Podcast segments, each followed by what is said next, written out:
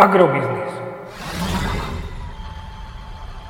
Ekonomický portál manažéra. Prognóza cien agrokomodít pre 28. týždeň. Očakávané ceny plodín na burze Matif na konci 28. týždňa.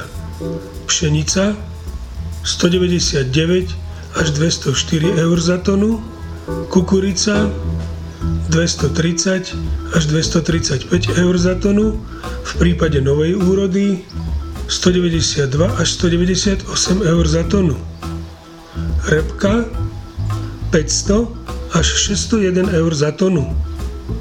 Aktuálny vývoj cien jatočných ošípaných na európskom trhu naznačuje riziko poklesu cien tejto komodity aj na slovenskom trhu.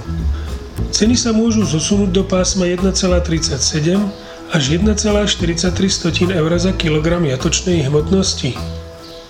Agromagazín nemení svoj minulotýžňový odhad nákupných cien surového kravského mlieka na mesiace júl až september.